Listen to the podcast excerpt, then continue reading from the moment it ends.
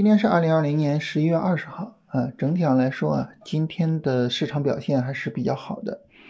一方面呢是指数是在上涨的啊，另外一方面呢，这个涨得比较好的板块也是我们一直强调的啊。一个呢是资源股啊，尤其是有色金属啊，我们一直在跟大家聊这个。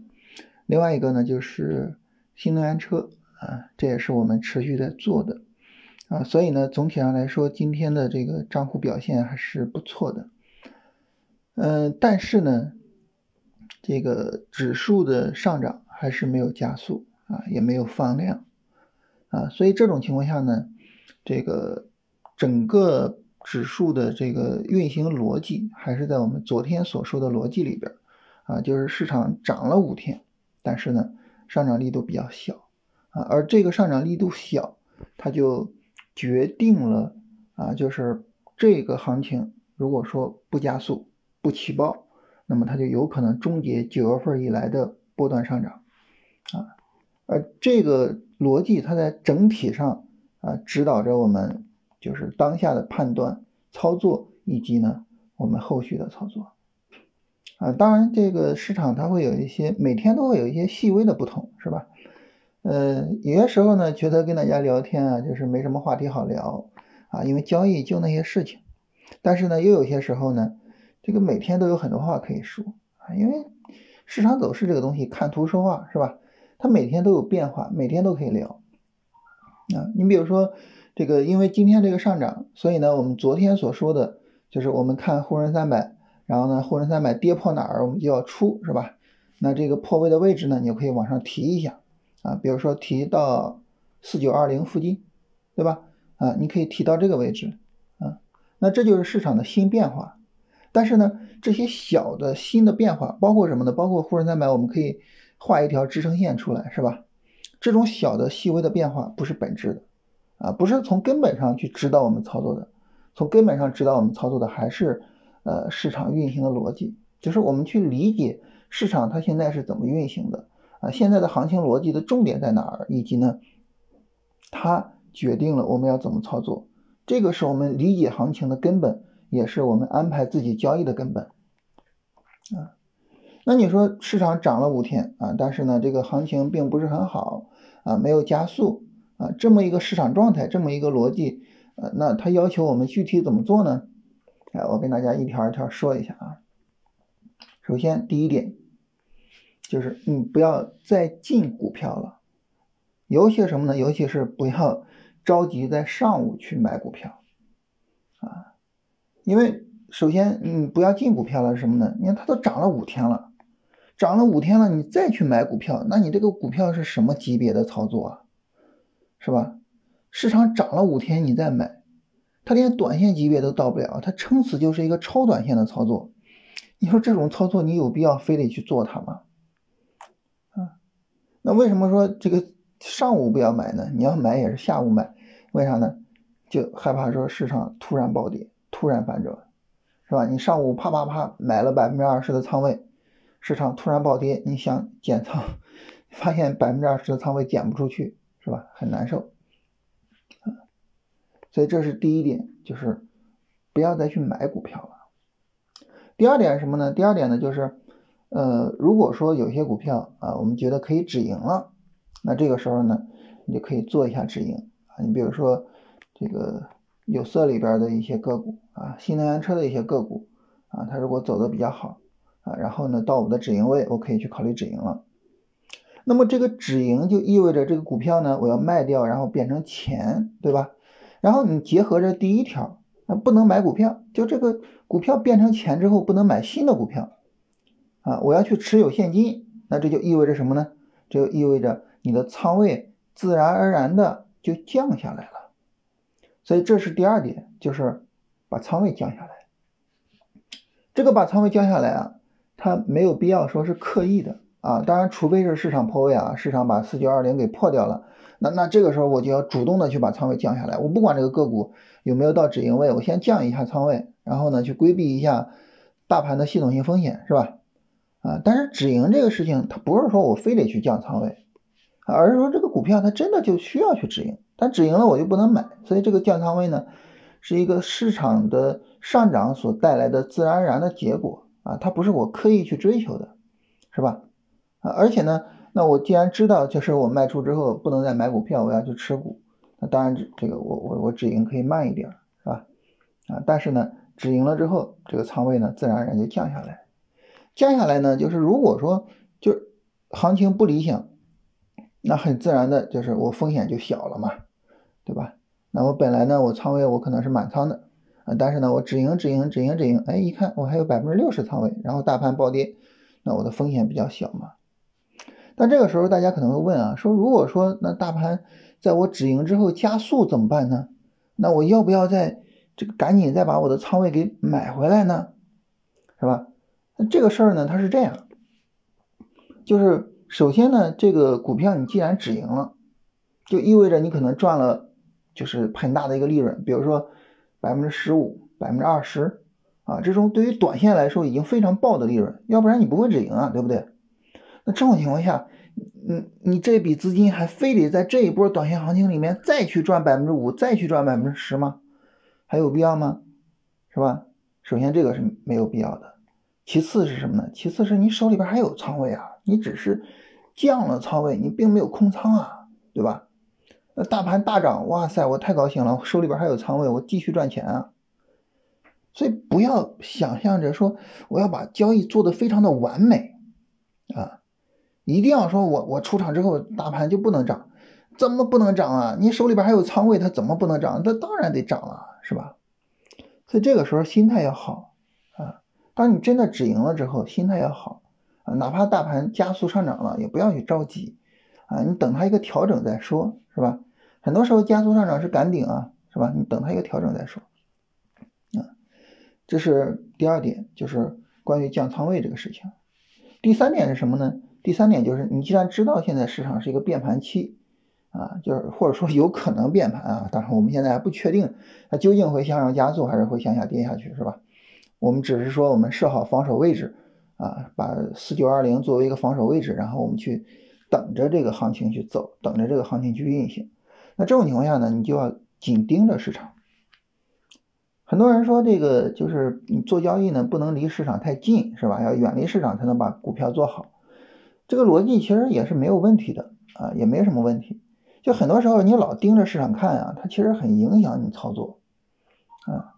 比如说大家去看一下那些呃有色金属的股票。前两天回撤个百分之十，很正常，是吧？很正常啊。然后这个我前面买了那个硅宝科技啊，然后挣了不少钱啊，然后止盈了，止盈了之后，硅宝科技暴跌，跌了百分之十几，哇，我很高兴啊，这卖对了。结果怎么着？你看人家今天创新高了，创新高了，是吧？所以说，就是我们远离市场，它其实是很有必要的啊！你老盯着这个市场啊，你老看啊回撤啊百分之十啊哇，然后呢赶紧把股票卖掉。一个强势股回撤个百分之十，你把它卖掉，很多时候你就卖在最低位了，是吧？所以在你持股的情况下，在市场没有什么问题的情况下，其实你远离市场是对的啊，也是很有必要的。但是呢？在你知道说现在这个市场是变盘期的情况下，那就尽量的去盯着市场，尽量的就紧跟着市场，看看它怎么走啊？看看它怎么走呢？向上就是看看有没有三十分钟背离，是吧？向下就是看看它破位不破位啊？这两个呢，你要去盯着它啊。当市场有了一些动向，那么该做止盈止盈，是吧？该出场出场。当然，如果说市场加速，那我就。就很舒服的持有了啊，但是它市场它会怎么走呢？你只能去盯着它，你只能去盯着它，你才知道它是一个什么情况。所以第三点呢，就是我们要去紧盯市场，就在这种情况下要紧盯市场啊，这是我们要跟大家聊的这种处理方式。我一聊这三点，大家会不会突然有印象啊？诶，这前面那个短线、日线、短线见顶的时候，好像你也强调说这个。这个出股票啊，然后不再进股票，然后把仓位降下来，是吧？前一段时间我们也也也也聊过这个事情。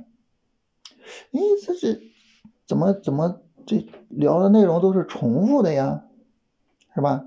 你为什么聊的内容都重复的呢？这个事儿呢，我跟大家聊一下，就是这个行情啊，它的演化逻辑其实就这些。我们跟大家聊过下跌三阶段，上涨三阶段，是吧？现在处于什么？现在处于上涨的第一阶段啊，它现在还没有进入到上涨的第二阶段啊，就是还没有明显的背离啊，然后呢，更没有向下跌破这个支撑线，是吧？上涨第一阶段，那么其实下跌三阶段，上涨三阶段就意味着什么呢？每个阶段都有这个阶段所对应的交易处理方式。其实呢，就是你去看行情，就是看现在市场处于哪个阶段呢？在这个阶段我要去干什么呢？其实就这俩问题，是吧？为什么我们之前这个前面日线、短线见顶的时候，我们跟大家聊说这个呃止盈股票之后不要再买股票，为什么呢？因为当时也是处于什么呢？上涨的第一阶段向第二阶段转化的那么一个过程。那现在呢，也是上涨第一阶段向第二阶段转化的过程。在这个过程中，那么你的处理方式就应该是这样的处理方式啊。所以呢，这个时候我们就有一个什么工作呢？就是你可以去理一理，是吧？市场总体上来说啊，这么六个阶段，我分别应该干什么事情啊？然后呢？你就对应着这个市场行情，你说它在哪个阶段？你说这个阶段我要干啥？所以操作上就这么简单！我简单跟大家理一下啊。首先第一个呢，就是下跌的第一阶段，下跌第一阶段呢，它就是一个正常的一个下跌过程，是吧？那么市场持续下跌啊，然后呢，它也没有什么背离，更不会向上突破压力线，那这个时候我们就持币，就耐心等，是吧？耐心等。然后呢，到了下跌的第二阶段，这个时候就意味着什么呢？就意味着市场进入到我们的进场区域了。这时候你不要等大盘出买点啊，这个事跟大家反复说过啊。你看你的那些选择的这个板块和个股啊，当然选板块选个股就是跟大盘去对比是吧？找比大盘强的那些板块。然后呢，这些板块这些个股他们自己出了买点，你就可以去做买入了啊。所以下跌第二阶段呢，就是去买入股票的时候。那么下跌第三阶段呢，就是一在这个阶段就是什么呢？下跌向上突破前高了，确认下跌结束啊，上涨要开始了啊，这个时候你的仓位应该已经打满了，你仓位没有打满，那么这就是最后的时刻啊。那么向上突破一个小的回调，你就应该打满它。这个打满不是说满仓啊，而是说这一波行情我准备用百分之四十的仓位，我就买百分之四十。啊，我准备用百分之六十，我就买百分之六十。我准备满仓，我就满仓，打满是这个意思啊，不是说每次打满都是满仓啊。这个要看你既定是多少仓位。然后下跌的第三阶段之后是什么呢？就是上涨的第一阶段。上涨第一阶段就是一个呃市场持续上涨的一个过程。这个过程你要干嘛呢？就是持股是吧？就持股啊。然后呢，你发现这个上涨不利啊，第一阶段往第二阶段转化，也就是现在这种情况。那就什么呢？就是不要再去买股票了，是吧？你持股就意味着不要再去买了。它它既不是下跌第二阶段，也不是下跌第三阶段，你为什么要买股票呢？就不要再去买了，不要再去买了。然后呢，到第一阶段发展啊，它有可能往第二阶段转化，这个时候呢，有个股该止盈就止盈了，止盈又不买，仓位呢就自然而然就降下来了啊。然后呢，到上涨的第二阶段，这个时候呢，就是考虑去止盈一些股票啊，去卖出一些股票。当然，这个时候需要大批量的卖出吗？其实也不太需要。为什么呢？还是说我们做的股票是比较强的，强势的股票它往往什么呢？先于大盘见底，但是呢晚于大盘见顶。也就是说，大盘见顶了，但是股票可能还有一波行情啊，所以不用太着急去，比如说把它给砍掉啊或者什么的啊，就是这个股票该止盈我去止盈啊，但是呢行情还没走完的。啊，或者是这个行情甚至都没有爆发的，我就耐心的拿一拿，啊，当然这个时候要保护好你的仓位，拿一拿，就该设平保设平保，该该做推损做推损。然后当大盘到第三阶段的时候，这个时候整个大盘上涨就彻底结束了，就要进入下跌第一阶段了，那这个时候就没得说了，是吧？啊，该出股票就要出来了，啊，就是总体上这么六个阶段分别对应着这六种操作方式，啊，我们后面。再怎么跟大家聊行情，再怎么跟大家聊，就都是说市场处于哪个阶段，我们要做什么事情，是吧？都是这么一个逻辑，非常非常简单，嗯。所以呢，就是我们要理的啊，要分析行情要理的，就是这么两个问题。大盘现在处在哪个阶段？啊，它是一个什么样的运行逻辑？这个运行逻辑要求我们做什么事情？非常简单，是吧？当然，这里呢，它还有一个问题，就是关于级别的问题。就是我们，因为我们同时做波段和做短线嘛。那波段呢和短线它们的区别在哪儿呢？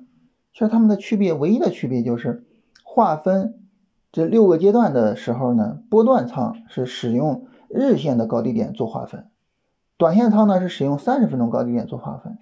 啊，这是它们唯一的区别。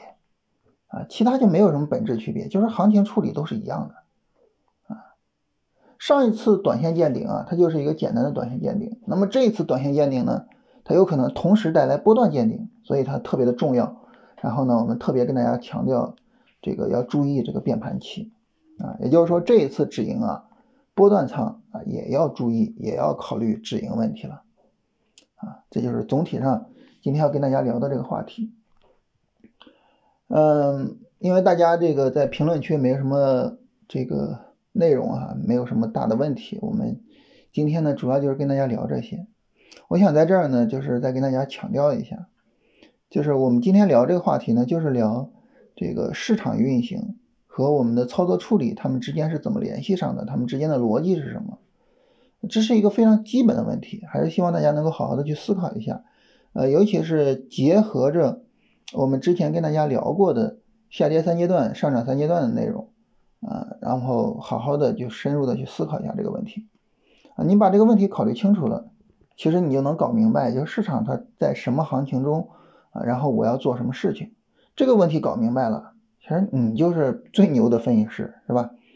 啊，你就能够搞清楚这个行情怎么样啊，操作应该怎么做啊，然后呢，我怎么做我的操作计划啊。这事搞清楚了，那分析师的活你不就干得很好了吗？所以呢，就是下周我们暂停一周，在停的这一周里边呢，呃，大家可以琢磨琢磨这个事情。